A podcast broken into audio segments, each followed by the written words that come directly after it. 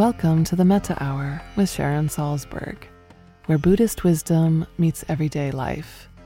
This podcast is brought to you by the Be Here Now Network and features interviews with the top leaders, teachers, and thinkers of the mindfulness movement and beyond. For more information, visit BeHereNowNetwork.com backslash Sharon.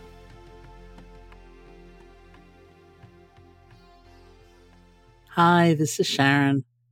And what we're doing for this particular broadcast is we're rebroadcasting a podcast that I had the chance to record in December of 2018 with Ruth King, who had just had a book come out called Mindful of Race.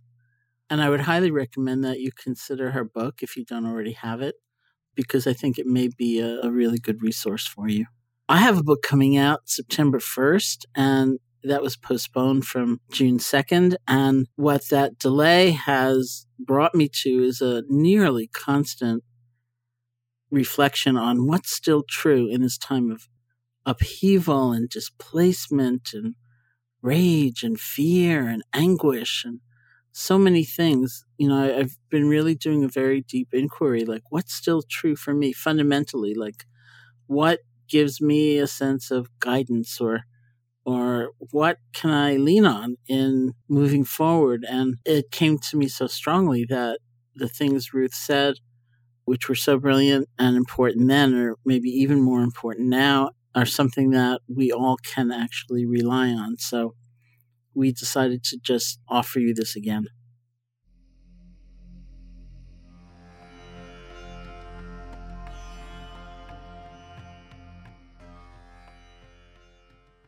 Hi, I'm Sharon Salzberg, and I'm talking today with Ruth King. Ruth is an international teacher in the Insight meditation tradition and an emotional wisdom author and life coach. Ruth's work blends mindfulness principles and meditation with an exploration of our racial conditioning, its impact, and our potential. She is the author of several publications, including Healing Rage, Women Making Inner Peace Possible, and her most recent release, Mindful of Race Transforming Racism from the Inside Out. Welcome, Ruth. Thank you so much, Sharon. It's lovely. It's great to at least speak to you. We're trying to figure out before we began recording how long it's been since we've actually seen each other. It's been a while. It's been a while, I think, yes. Mm-hmm. so I'm wondering if you could start with um, a little bit of what first brought you to the path of meditation and and then when you first started teaching? Yeah. Um, well, I I came into this um, practice. I, I don't know if I was looking for this practice as much as I feel like it was looking mm-hmm. for me, or that it's kind of always been in the mix. And I just started uh, tuning in more to um, just some of the subtle ways the practice was uh, really a part of um, um, a return, I guess you could say. And uh, this was all happening in the late 80s. And in fact, I um, went to China and I met Dr. Marlon, Marlene Jones Schoonover. Uh, uh, we were both staring at this, you know, five story golden Buddha somewhere mm-hmm. in China at the Women's World Conference. And only two black women in there with long dreadlocks and tears running down our eyes in silence. And she turned to me and she says, you know, where do you live? And sillily, you know, I said, I live in the Bay Area, as if everybody in China would know where that is. Mm-hmm. Uh, but anyway, she, uh, we found out we were in the same area and uh, that uh, she invited me to come to Spirit Rock. And she was on the board at the time, and um, I said, I'm really not. She said, Do you meditate? And it's like, Well, not really. Mm-hmm. Um, but she invited me to come. I came on a Monday night. I listened to one of Jack's talks, who was her teacher, and I kind of fell in love with the practice. It was such a recognition uh, of something very deep, um, deeply known. And I think what really got me was it was uh, this idea in this practice of knowing for yourself and not um, relying on something external to mm-hmm. um, recognize what freedom and ease was. And that was real uh, radical for me at the time because I had been doing so much work in race and racism and uh, diversity inside of corporations mostly. Uh, but this was a piece that was missing. This was the piece that supported me in working with my own inner distress in a very profound way. So I, that's how I got started. And I, uh, I, I, I studied with Jack for a number of years. We were in a 10 year Sangha together that was organized by um, Alice Walker mm-hmm. in the mm-hmm. Bay Area. Mm-hmm. And so we met monthly um, as a wisdom circle for 10 years. And then it was from there that he invited me to teach. And, um, I, and I've been teaching ever since. So that's been since I think it was around 2005, 2006. I started teaching. Uh, and and in this period of time, I also tasted into some of the Tibetan practices. I worked with a Tibetan teacher for about six years in the Dzogchen tradition, and the uh, and also just felt a real resonance in the Mahayana tradition and did a bit of study there with Pema Chodron. But um, I mostly feel like the um, insight tradition, especially the four foundations, which is such a beautiful mechanism for kind of decolonizing or de- deconstructing mm-hmm, the mind mm-hmm. and kind of staying in the heart body was just really a, a very potent medicine, I think, for uh, the work that I do, what matters for me in the world in a social, socially engaged way, and being able to do that with a sense of um, uh, stability, equanimity, e- inner ease, so that I'm aware of the impact my actions are happening more you know, more systemically. So that's kind of how I stepped into mm-hmm. this and some of the ways it really feeds me and supports me serving more wisely. So, by four foundations, we should just say you mean the four foundations of mindfulness, the four arenas of yeah exploration yeah. or discovery. Yeah, and just kind of deconstructing and working with just how you think and mm-hmm. how you um, navigate things. Yeah. So, do you still work with corporations and diversity and inclusion? Well, I'm working less with corporations. Um, well, actually, I'm starting to see more invitations there. But for the last several years, I've been working mostly with sanghas, mm-hmm. uh, mm-hmm. leadership bodies that are looking at how to recognize the leadership role in including in inclusion and um, uh, working with issues of power and mm-hmm. inclusion and equity inside of sanghas and um, and and leaders and teachers that are trying to figure out the role they have in the seat that they sit in as a teacher to influence an environment that supports uh, inclusion through their own example. So those are some of the things that I've been interested in. I work with um, meditation practitioners that are trying to understand more around race and racism. I work with activists who are trying to understand and incorporate more mindfulness practices mm-hmm. into their activism. And I work with a lot of uh, spiritual people just in general from uh, other traditions that are looking at how they embody their uh, beliefs in ways that show up well in the world, especially around um, race and racism, mm-hmm. just seeing their role in it. And I also work with artists that are. Re- I, I just think there's a beautiful component of artistry that supports well-being. The way I talk about it in the book is artistry is cultural medicine.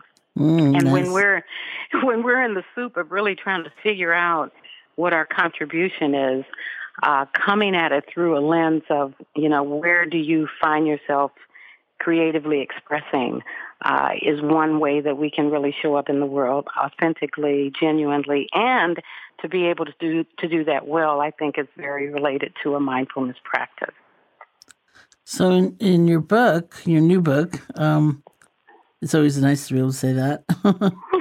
I know. Your right? new book, um, in your new book, you talk about uh, individual systems and group dynamics that lead to racial imbalance or um, harm. Is that right? Yeah, yeah. The book um, is organized to where, in the first part of part one of the book, I'm really looking at the mechanism of how we're conditioned around race and racism.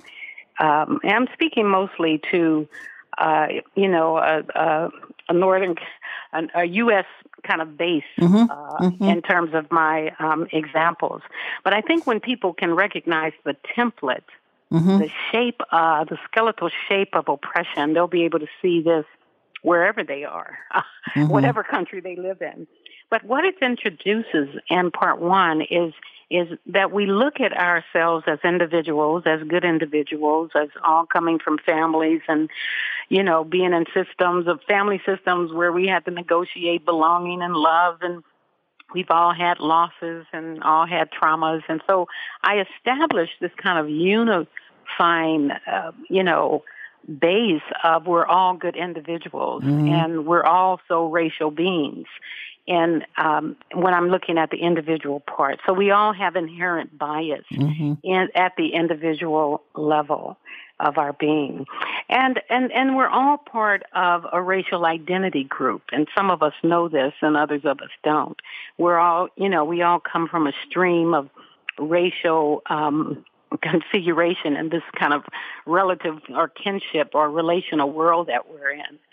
Uh, and some of us, you know, uh, know this and some of us don't. And within this racial group identity, what we begin to recognize is that all races are not created equal. Some of them are dominant, dominating races, and others are subordinated races. And so we take a look at the dynamics of racial group identity and how it plays together. Mm. Um, some of the ways we kind of uh, just just just as a collective, not as individuals again, but the collective momentum in our society that's that's that's uh, that's a that has a rhythm and shape that we're all kind of entwined in that we can begin to discern. So in that section, I talk about six hindrances that get in mm-hmm. the way of us really seeing. Uh, we can first see ourselves in it and also see the collective potency of our group, racial group identity in it. And I think that's a real important recognition that can get us unhooked, uh, both at the individual level, but also to see uh, politically how we start to organize ourselves. And so much of this is already happening, by the way. Um, but we can begin to see the role we can play in collective momentum. And then at the institutional level, uh, what I try to point to here is how the uh, many of the institutions are held by white folks, white men, and what we look at here is not so much the individual behavior, but the fact that at the end of at the at the racial group level, because whiteness has not been collectively vetted as a real dynamic in the racial narrative. Mm-hmm you know, white people haven't come together to talk about whiteness to figure out what that means, mm-hmm. to see what their role is, to see the historics of it. Usually that, that coming together is around how we, you know, how we understand other races, but it's not a lot of saturation um, uh, and momentum, if you will, at the racial group identity with white people to understand whiteness. So when we come together to have this conversation, we miss each other mm-hmm. because white white people bring an individual lens, and people of color tend to bring a racial group identity lens. And so our language and our experiences are not matching up uh, in a way that really um, penetrates the conversation in a deep way so that some healing can happen and some recognition can happen. Mm. Um, so that's a, and so when the when the whiteness hasn't been really vetted, if you will, at the at the racial group identity, then it gets rolled up. The individualism gets rolled up into corporate life. It gets replicated. Uh, it gets played out. It becomes normative, uh, and all of the vacancies around our conditioning um, gets kind of um, it, um, uh, it, it's just not in the mix. So we can see how so many institutions, uh, you know, we, we can talk about racist individuals. I don't usually use that term, even though I think there's some examples. But the racism lives at the institutional level because of the policies and practices mm-hmm. and norms and blindness that are basically, in, you know, replicated through the leadership, which is mostly whiteness. Mm-hmm. So the institutions haven't really been established with people of color in mind because because there's no understanding of that. There hasn't been engagement around around that anywhere. So I'm pointing to the shape of individual group and institutions and the dynamics that happen around our racial conditioning so we can recognize ourselves in it and begin to um, kind of explore through mindfulness, which is part two of the book, our understanding and where we get gripped and, and you know, how we turn away and, you know, how we engage and where we get bruised. And so that's a piece of what um, is happening around this.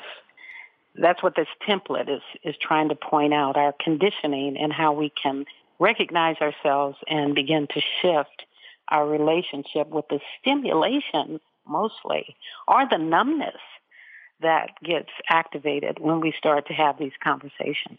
Mm, interesting, because you know I am I'm reflecting that I think I'm much more accustomed to looking at these issues on an individual basis, you know, and using my in terms of certainly in terms of the use of mindfulness, you know, because uh-huh. um, about you know I think about um, I use this example in my most recent book, Real Love. You know, just about the assumptions that come up in our minds about others and the stories we mm-hmm. tell, and then we just kind of fix them in that in that position. So this wasn't particularly about race, actually, at all. It was about class, and it was um, the story of a friend of mine who was on a book tour, and he was in the Midwest somewhere and um, gave a lecture and in the course of the lecture, he mentioned that when he'd been a young man, uh, the writings of Marcel Proust have been very important to him, especially remembrances of things past. So he gave the lecture, then he was at some restaurant having dinner, and this group of people approached him at the restaurant. And this one woman came forth, and he he looked at her and he had the thought, oh, you know, she looks like poorly educated. She's probably not really very smart. And then she said, oh, I was at your lecture, so his heart sank, you know, like what's she going to say?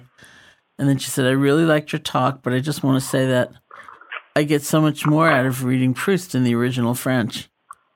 And he was like, ah. oh, okay, you know, like, I guess I got that one all wrong, you know, so, and, mm-hmm, you know, both between mm-hmm. looking at my own mind and, and helping people look at theirs, that's kind of the use of mindfulness I'm more accustomed to.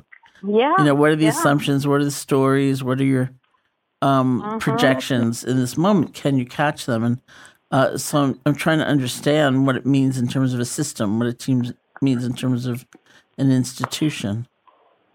Well, I, I, it, it's you know, it. We ultimately come back to this inquiry mm-hmm. of what does it mean? How do I catch my assumptions and, and so mm-hmm. on. Mm-hmm. But what enriches that process is one when we're when we're dropping it into um, a contem- as a contemplation and really looking at how we're moved by this inquiry as mm-hmm. opposed you know to you know what what our feeling tone is about it where we get stuck and, mm-hmm. and hooked but even more enriching i think is when we are engaging this out loud with other people that are in our same race mm-hmm. because um, when that doesn't happen then when we get in a room together, people of color end up having to educate white mm-hmm, people mm-hmm. on the impact of how they show up in the room, uh, hence your story, mm-hmm, you mm-hmm. know, so to speak. Uh, even if it's a class story, because the dance of oppression or the shape of it is the same. We can pop gender in there, we can pop sexual mm-hmm. orientation. We're talking about race right now, but it's the same kind of crippled structure, if you mm-hmm, will. But I think what happens is when when when when we haven't done the work at the group identity level with our own races mm-hmm.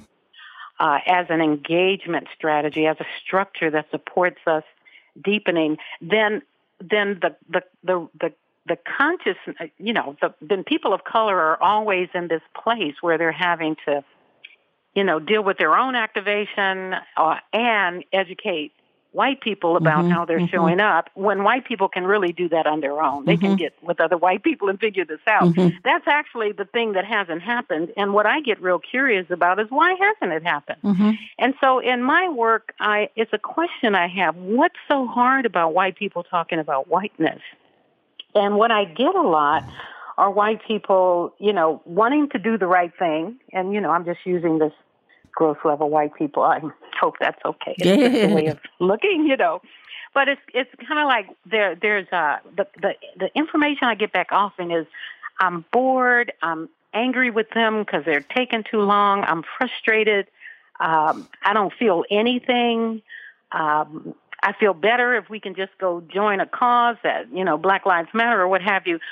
So I'm not saying this all shouldn't happen of joining another cause, but it's that territory of the the itch and the ouch and the the the aversion to white people sitting around and working through that fog together, that funk together, uh, and really having that be a practice where their commitment is to stay and understand what that's about. Why is it so difficult? And, you know, and I just think that becomes real useful and deepening and connecting. Um, and it enriches and texturizes um, the, you know, the, the engagement that we could potentially have mm-hmm. uh, collectively. You know, and people of color need to be in, I, I call these racial affinity groups. Uh, and I spend a, quite a bit of time in the book talking about that. But people of color also need to be in racial affinity groups because what happens with us when we're so externally focused mm-hmm. on what's wrong, we don't have a chance to really know each other at the individual level because mm-hmm. we're so groupized, right? Which is necessary and important, but anytime we're kind of fixated fixated in anything, we're something's left out of the mix, right? Mm-hmm. So uh, we need to get together and figure out our membership and the presumed solidarity we have, the things we fast forward over, uh, what the hierarchy is among the body of color that, where you know, like when when black folks start talking about r- race and slavery. I mean, it kind of silences the whole room about uh, the the whole body of color, mm-hmm, mm-hmm. Uh, you know. And I've had my Asians folks and Latinx folks say, you know, when you guys start talking about race, there's just no room for me. Mm-hmm. Or no, mm-hmm. you, you know, and so we have to look at how we have created a sense of dominance and subordination among the body of color, and work with that internalized oppression, and uh, you know, just kind of open up the lens to see what we have in common and to share, not just know it in our heads, but to really feel into a knowing of what this body of color represents so that we're not out thinking we represent um, people of color, mm-hmm, a general mm-hmm. term, when we haven't really felt into that or know what that's mm-hmm, about. Mm-hmm. Uh, or somebody's out there representing me without my consent. Okay, this happens a lot in the body of color. There's some some voice uh, somewhere that represents um, all of the people of color, and that's a whole dynamic in itself. But these are, this is some of the work that I think is yet to be done, and it has to do with us really examining our, our conditioning at the collective level with each other, mm. as opposed to it being an individual siloed practice. And I think we light each other up and help each other uh, deepen our intimacy with life. Our care has more more texture and meaning when we are engaging with it as opposed to hiding from that. And I think our practice of mindfulness was, was made for this. It was made for this kind of suffering. Uh, so I get very excited about this intersection of racial distress and kind of ignorance and mindfulness because I think it really supports supports us. And it's time. It's it's time. It's you know the, the times we're living in is ripe for it. Mm-hmm. Uh, I should say that you you wrote the book after quite some time of running this training program, right? And you still have the training program, so it's got the the book includes the lived experience of everything you learn from others and watch them learn and um, it sort of reminds me a little bit when I wrote Loving Kindness, which was my first book. Uh-huh. I'd been teaching loving kindness as a method of meditation for uh, I guess by the time it came out, I'd been teaching it for 10 years, you know? Oh, really? I didn't know it was that long. I knew it was going on, though. Yeah. And, yeah. and so mm-hmm. it's, it's kind of fascinating when you're, uh, you're in a way chronicling what you've witnessed, you know? That's right. So the things That's you're right. saying right now, you've you've watched, you've watched people go through. Exactly, exactly. I mean, it's been it was my practice to kind of be attending and really seeing the shape of all of this and the stories that people were telling Mhm. and what we had in common and you know all of the ways um the heart is really at the root of a lot of this there's a lot of caring Mm-hmm. um that we get all clumsy around be you know because it gets kind of clouded with with uh, fear and and you know self interest but i think fundamentally fear none, none of us want to feel bad about about anything Mhm. understandably and yet that's such a gateway such a such a way that we um know better and do better so um yeah the training has been so beautiful as you know to to be able to just engage people and Mhm. just see what's true it goes back to me you know when i first heard jack Kornfield talk about know for yourself i think that's really been a, a way that I've learned. It's been to engage. That's why I think the racial group identity, uh, racial affinity group piece is so important to me because when you're engaging, I know everybody learns differently. But for me, when you're engaging with other people to try to sort yourself out, you know, there's less hiding and there's more, if, if the structure's right, there's more, you know, of a coming out uh, that I think um, in that light we can all see a little clearer. I mean, Mhm. it's a bit metaphoric, but I think you know what I mean. Mhm. Yeah. Well, here's a quotation from your book. You say racism is heart disease. Many of us can live for a while with a heart disease without knowing it. And others of us know we have a heart disease but are afraid or even in denial about it. But racism is a heart disease and it's curable. hmm Well, that's also hopeful, you know? well, you know, part of this, Sharon, is I had a heart disease. I, at 27, I had open heart Mm. surgery. Uh, you know, speaking of lived experience. Yeah. Okay, so, you know, so I mean, it was my, I mean, coming out of that surgery was my first silent retreat. You know, up Mhm. until that time, I'd been running myself ragged. And really just running from my life, running from the truth of, of, of just the raw material of, of our, of existing Mhm. you know, trying to find love in all the wrong places, you know, running hot, running running crazy.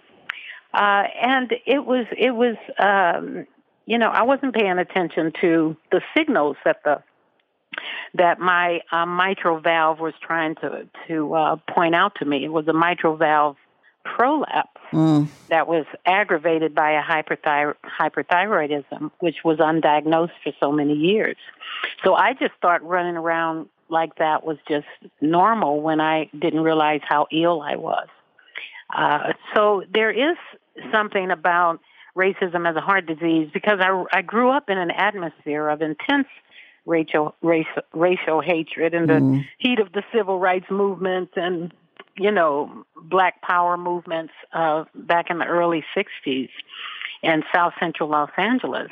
And you know there's a lot of trauma in my community trauma in my family.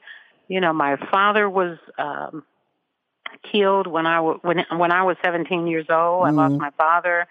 You know i had a kid in my teens. I was ill in my 20s with these surgeries.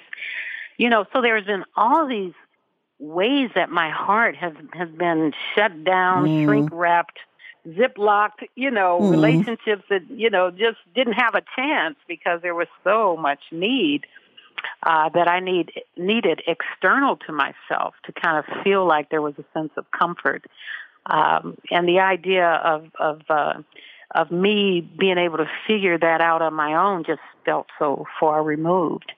Um, so it's been a journey, and I think the heart has been integral to it. And and I think the heart is very involved around racial issues and racial distress. Um, I think our hearts are broken a lot. I mean, we all have different reaction to reactions to what we see in the world, different forms of protection. And um, when we start to thaw out, we start to feel in more to the heart, and that is to me what's curative this in this practice i feel of mindfulness supports a certain softening and kind of a turning in and dropping in so that we can open wider to our lives and our inner interconnections in this life and how we impact each other. Uh, and get with understanding some of these, you know, kind of relational dynamics and collective dynamics that are in the world that are harming people and um, you know address that, but in a wholesome way, in a wise way, mm-hmm. in a mm-hmm. very intentional way, instead of some of the reactivity where we get hooked and and go into places of harm. So I do think it's curable. I think I'm a living example of mm. of that on some level. Uh, it is so nice to be able to look back on my life and see the changes, especially since I've been in this practice. Mm-hmm. I mean, that mm-hmm. gives me more hope than anything uh, quite honestly. Um, and it's not for everybody, I know, but it, it is kind of a way to be more intimate with your life and more responsible. It just it just it, it has forced me to look more ethically at each step I take, each action. I don't do it all perfectly, of mm-hmm. course, but I am more sensitive to being human and being connected. Mm-hmm. And I think the heart is kind of the, the hub of it all, actually. Well, one of the key tools you talk about um, as a prereq- prerequisite for this kind of transformation is the ability to embrace discomfort or abide in discomfort. I think anyone yeah. with a meditation practice appreciates that because it is such a, a skill that one learns. You know, the things we can be so afraid of feeling or acknowledging that are really the truth of our experience in that moment that we'd rather run from or deny. You know, sometimes that mm-hmm. running or denial has such a cost that we're not calculating.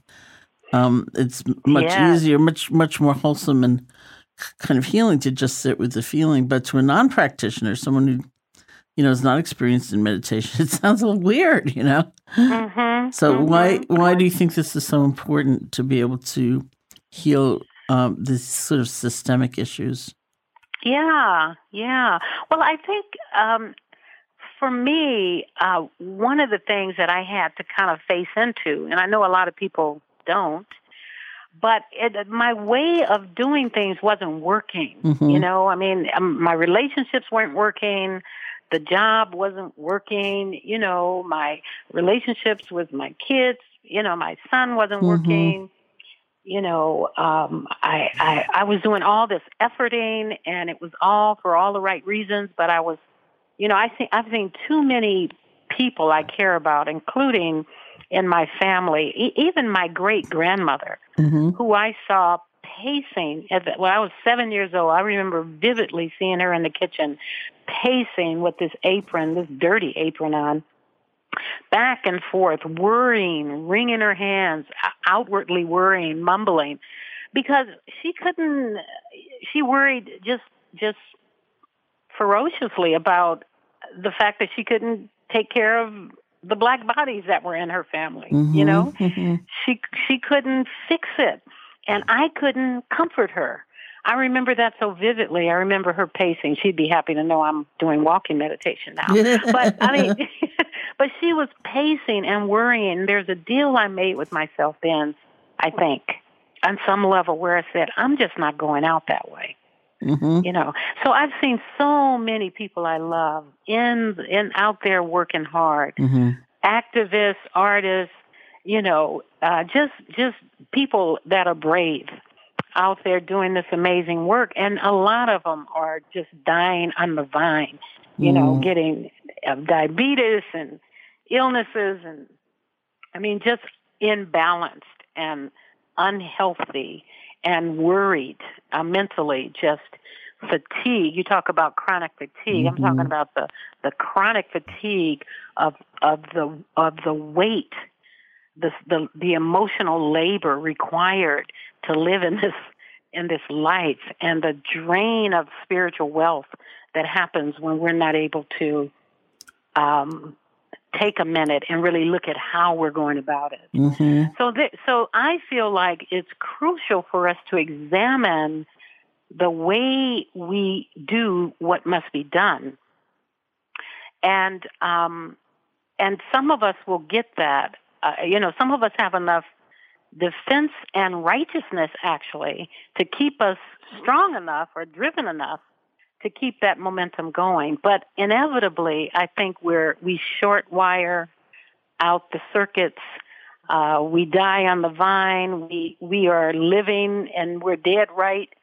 Uh, and I'm just concerned about that. So I feel like there's ways we need to care about ourselves so that we can care about the world mm-hmm. in a in a more wholesome way.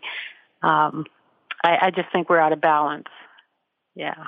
So part of that balance, perhaps, is sitting with the painful feeling and just acknowledging it for what it is. And part of it, um, are, are you saying I'm getting sort of as an implied comment is um, look for some joy, you know, or mm-hmm. appreciation or uh, kindness, something that will, you know, when you're looking at suffering your own or someone else's head on, um, it seems to be that the the artfulness is all in the looking, you know, because mm. there we know, of course, there are plenty of people who are unhappy, and uh, the unhappiness leads to misery, you know, mm-hmm. because of everything that surrounds it, a sense of isolation rather than community, and so on. And so, um, it seems to me that part of having the the ability to undertake this kind of work in the long term is is its own kind of balance, you know, which is also looking for the joy. Yeah, I think balance is definitely a piece of it. Um, and, and, and opening to the joy. Sometimes we can be so fixated on the object of what's wrong yeah, that we don't yeah. see that there's some beauty around it or mm-hmm. that the, you know, that there's, uh, a piece of gratitude over here that you just had this morning when you drink mm-hmm. that cup of coffee that yeah. you can kind of bring in to remind yourself of a broader kind of view um, mm-hmm. uh, because the narrowing can be you know it, it, it's not that it we need that focus i understand you know it took a lot of focus as you know to just mm-hmm. write a mm-hmm. book and get yeah. it pointed you know you have to block a lot of things out sometimes that's exactly what we need to do and other times we need to look around and both have gratitude for the support we do have and the beauty that is in our lives, and then just open to the simple ways that um, that it flirts with with us when you know mm-hmm. when, when, we just open it up a little bit, you know. Uh, a bit more of that, yeah. A bit more of balance is is uh, I think really important for us. Uh, well, to go back for a minute, the reason I asked uh, if you were working with corporations now is because I was curious if uh, you'd seen a change in that world between the diversity and inclusion work you were doing quite some time ago now uh, and now. Well, you know, my partner, my wife, is still in that work, mm-hmm. um, and, in, and and in fact, it was part of her uh, model that I ended up you know, kind of living and breathing and, and, through the course of our relationship, this individual, group, and institution, and dominant and subordinate mm-hmm. racial group identities is is um, part of the work that she still continues to do in corporate America. I'm not in it so much, and it's so funny because uh, sometimes when she comes home and she talks about this work, which she's been doing, yeah, 30, 35 years it seems like it's just right, like right back at square one. It's like, is anything changed? Mm-hmm. yeah. yeah. Uh, and uh, you know, I think individuals can change a lot quicker than systems, mm-hmm. and I mm-hmm. think there are individuals that have changed. There's a lot more people that are aware, aware, and a lot more people waking up. It's creating a sense of collective movement or mobility inside organizations. So changes are happening. It's just not at the bigger systems mm-hmm, level, mm-hmm. but you know how that goes. Kind of yeah. they grow in these pockets, and I think I can feel I I feel good about that kind of um, where where I can see that happening.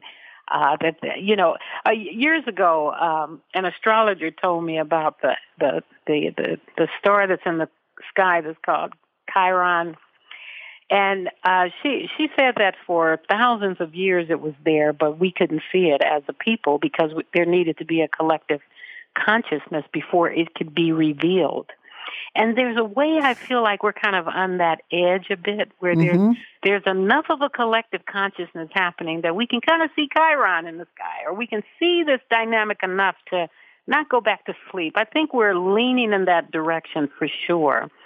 Uh, and inside corporations, I think that's happening. It depends on the corporations. I think it's happening more in nonprofits than it is in mm-hmm. corporations that are still reliant on capitalism, which feeds a certain um, dominant subordination. I mean, it's just hard not to see that if that's the aim. Um, maybe it can happen. I don't know, but uh, I'm seeing I'm seeing uh, a growing number of individuals with power using their power in ways that supports change. Like there was this guy uh, that worked at um, um, at a bank mm-hmm. who uh, who was in a very senior position who decided that when the Florida hurricane hit he was going to take a few trucks down there and support some of the people getting their things released and you know um out of cleaning out their houses and everything. And while he was there i, I write about this story in the book. While he was there um the uh, the senior legal people called him and said you know you're you're out of um you know you're you're out of your jurisdiction. You need to return. This is not appropriate behavior for your leadership. And he tells them something like well if if you want to come down here and look at what I'm looking at and tell me we can't do this then then I'll be willing to hear that I can't be here until then I'll see you in a couple of weeks you know it was that kind of uh choice that mm-hmm. he made and then he never heard another thing from it mm-hmm. or, or about it so people, I'm I'm hearing lots of stories about people taking these kind of risks with the power that they do have, and nudging the system enough to where you know uh, it, it's the norm, but yeah, maybe we're not going to have that norm so much anymore. You know, mm. so there's some of that, you know, that I'm seeing. Um, we need more brave people mm-hmm. willing to step outside of their comfort and their membership, especially with white people First of all, there's a denied racial group identity. There's a denial of, of whiteness, but then there's uh, an investment in it because of the risk you're willing to take or not take to be in it or not. Mm-hmm. So I think there can be that's when you know you're part of a racial group, a denied racial group identity. When you know if you do X, Y, Z, you're going to be a target or you might be mm-hmm. kicked out, mm-hmm. or you might be, you know, not so favored. Uh, so all of that dynamic is going on in the context of the good individual without seeing that as part of a racial group norm. So I'm, you know, I talk about this a lot, and I know lots of people do. Um, and I would hope that it's it's um, it's having some impact. And so, if, if a lot of your work these days is with sanghas or communities of meditators or structures around that, right? Um, yeah. Mm-hmm. And then people uh, certainly seem, by and large, not always, but but I think quite often come into those systems, into those um, groups, because of the yearning for individual transformation. So uh, you're inviting them to expand beyond that and and yeah. translate that into uh, transformation of the larger group. Yeah, it's an invitation for um, people with individual power to use that privilege in a way that shifts a collective mem- momentum mm-hmm. um, where they can. It's, it's a way that the privilege can be used um, to um, in more wholesome ways or in ways that support well-being and non-harming mm-hmm. you know um, yeah and if i could just ask you about one phrase in the book um, uh, for now you use the phrase generational constellation of racial rage because when i first met you you know uh, you were known as the author of healing rage mm-hmm. women mm-hmm. making inner peace possible and i think for our time it would be uh, great, just as we finish our conversation before you lead a sitting, which would be wonderful, um, to talk a little bit about that and, and what that means and people, women facing their rage and, and making inner peace possible. Yeah. Well, um, rage uh, again was a this healing rage was a training that I did for several years mm-hmm. before I wrote the book. And one of the things, one of the reasons I, one of the reasons I wrote the book is because I grew up with a lot of rage, uh, rage that I had to keep under wraps until I was grown, and then I, you know, was pretty blatant with it, and and even found a way to have a job where I can be legitimately angry and be well paid for it. You know, I mean, this is how how how uh, smart rage is. But I found that many women weren't so much blatantly angry as much as they were depressed or distracted with different addictions or mm-hmm. um, or playing it small or being devotional to people when out of with a silent resentment or uh, being highly controlling. So I in this book I talk about these six disguises of rage that high functioning women tend to wear mm-hmm. and and how we got conditioned around uh, being good girls or keeping ourselves small. And so I created uh, an environment where we could lose our minds for a little while mm-hmm. so that we can then rest in the space that got created from the release. So this this these this training was more around let's let's have the cathartic around race, but then let's rest in the space and reclaim the space that gets created from that release, mm-hmm. so that we can have we can touch into a deeper truth and know what and remember what we've forgotten about who we are and how we really want to be, and also to recognize how we've been harming ourselves mm-hmm. uh, and how it's really not working. So, so this work um, is rooted in a sense of generational unresolved because what gets uh, passed along to us energetically is what's unfinished with um, our you know with our parents and ancestors so if we were raised in an environment where you know we didn't have a voice or we saw mm-hmm. these dynamic ha- happening and they weren't finished or cleaned up then you know we're kind of left with how we elevate that mm-hmm. you know uh, with our generation, with our work, with our service. And so this this training, which gave birth to this book, is really about how we make inner peace possible in the sense of not um, making rage wrong, but really befriending it and attending to it and um, nurturing ourselves in ways that we were never nurtured. Uh, so it's got a psychological base to it. It also has a meditative base to it and uh, but it's about befriending and returning and cleaning up the the the karmic inheritance or the generational rage inheritance is how I how I refer to it. Taking that to another level instead of it recycling and kind of repeating itself. It really sounds like a book for our time, which I guess is the mark of a really good book, is that it's not time limited. You know, it's not yeah, dependent on current events. Yeah it it does seem timeless. Both rage and race seem yeah. timeless these days, right? Yeah. They certainly do. So, thank you so much. Before we finish up, oh, yeah. I was wondering if you would lead us uh, in a brief meditation. Yes, um, I'd love to offer something very simple, mm-hmm. uh, something that I uh, think is foundational for us uh, as we walk in the world, which is just a sense of um, uh, being still, uh, tapping into a sense of stillness in the body and movement with the breath. So we just want to settle. We want to turn inward here with whatever we're doing. Just kind of drop in, drop down, and kind of open our heart and kind of soften into the space that's holding us here.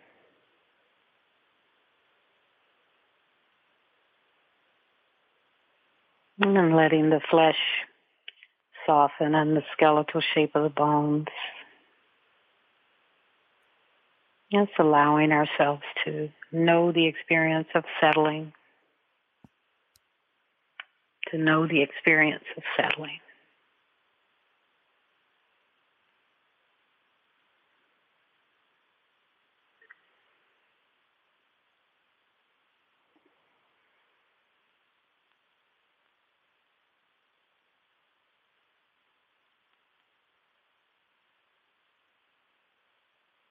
We might even want to place our hands on our chest and heart just to have a sense of contact, a bit of comfort. And as we pause here and just settle into a sense of ease and stillness without effort.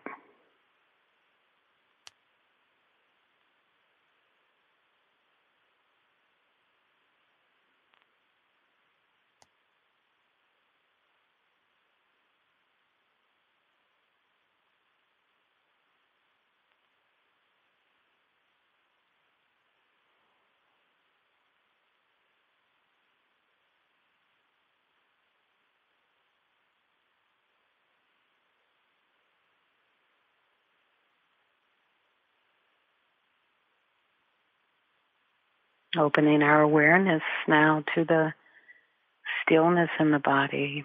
Maybe there's a place of stillness in the body that you can just rest your attention there for a moment. Softening into the stillness.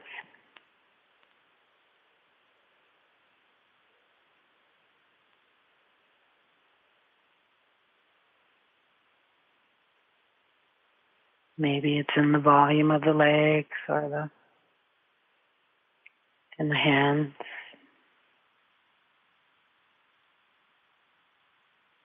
Maybe there's a sense of stillness in the belly, lower back, shoulders. Just opening the awareness to rest in the stillness in the body.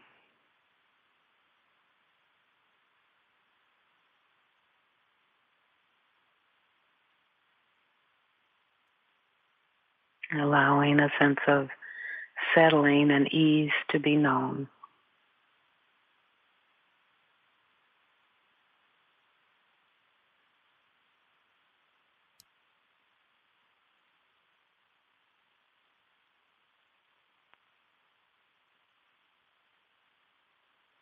Allowing the stillness in the body while you bring your awareness to the movement of the breath.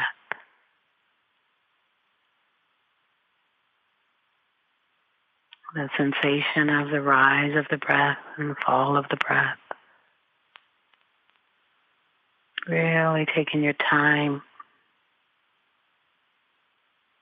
to experience the movement of the breath and the stillness of the body.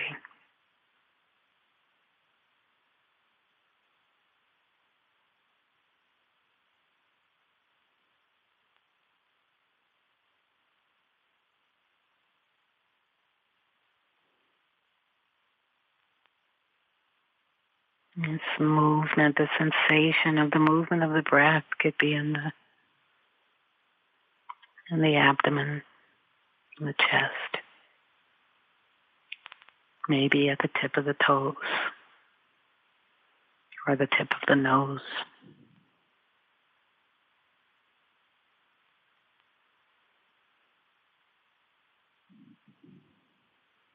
Very gently allowing your awareness to simply be with the stillness in the body and the movement of the breath.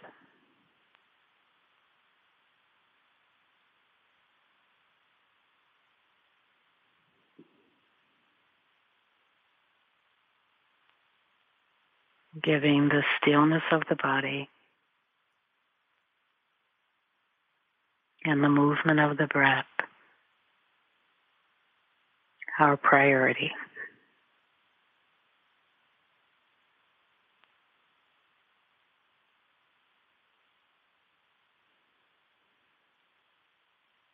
Softening, resting in awareness.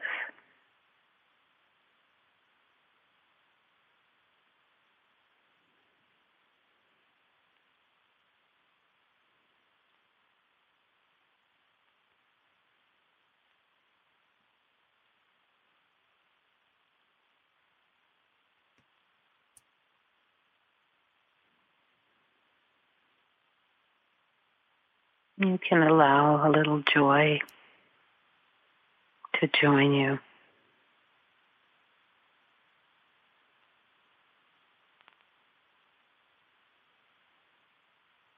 Maybe a little curve at the end of the lips. Feeling that on the inside.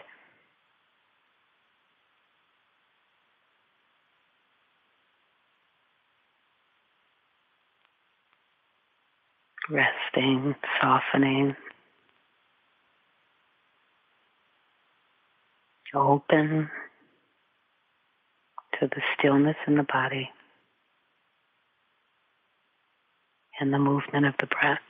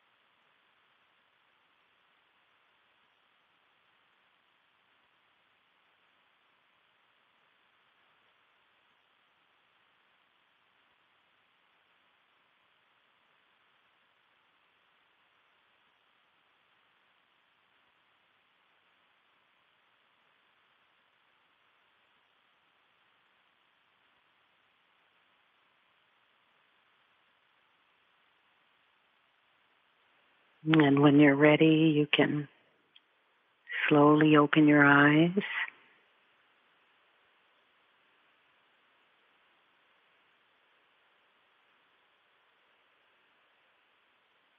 In appreciation and gratitude.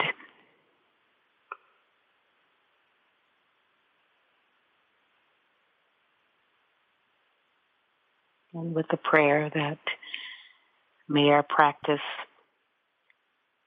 be of service to all beings in the world without exception. May we grow in our awareness so that we can connect deeply with our humanity on all levels. May it be so.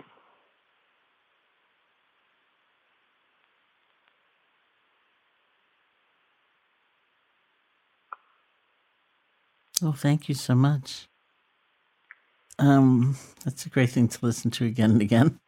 Um, and thank you so much w- for joining me today. Oh, it's been so lovely, Sharon. Thank you for the invitation. Uh, yeah, for the I'm, opportunity. I'm so yeah, glad it worked. so great. Yeah, me too. And me too. for for our listeners, um, to learn more about Ruth King's work, visit www.ruthking.net, where she has lots of great resources and recordings and if you'd like to dive deeper into the topics we discussed today, I would actually highly recommend both her books, Healing Rage and now the most recent one, Mindful of Race, which you can purchase in paperback and ebook formats wherever books are sold. So thank you. Hey, folks. Thanks for listening. To learn more about Sharon and her ongoing teaching schedule, as well as online courses and a free guided meditation, check out her website at sharonsalzberg.com.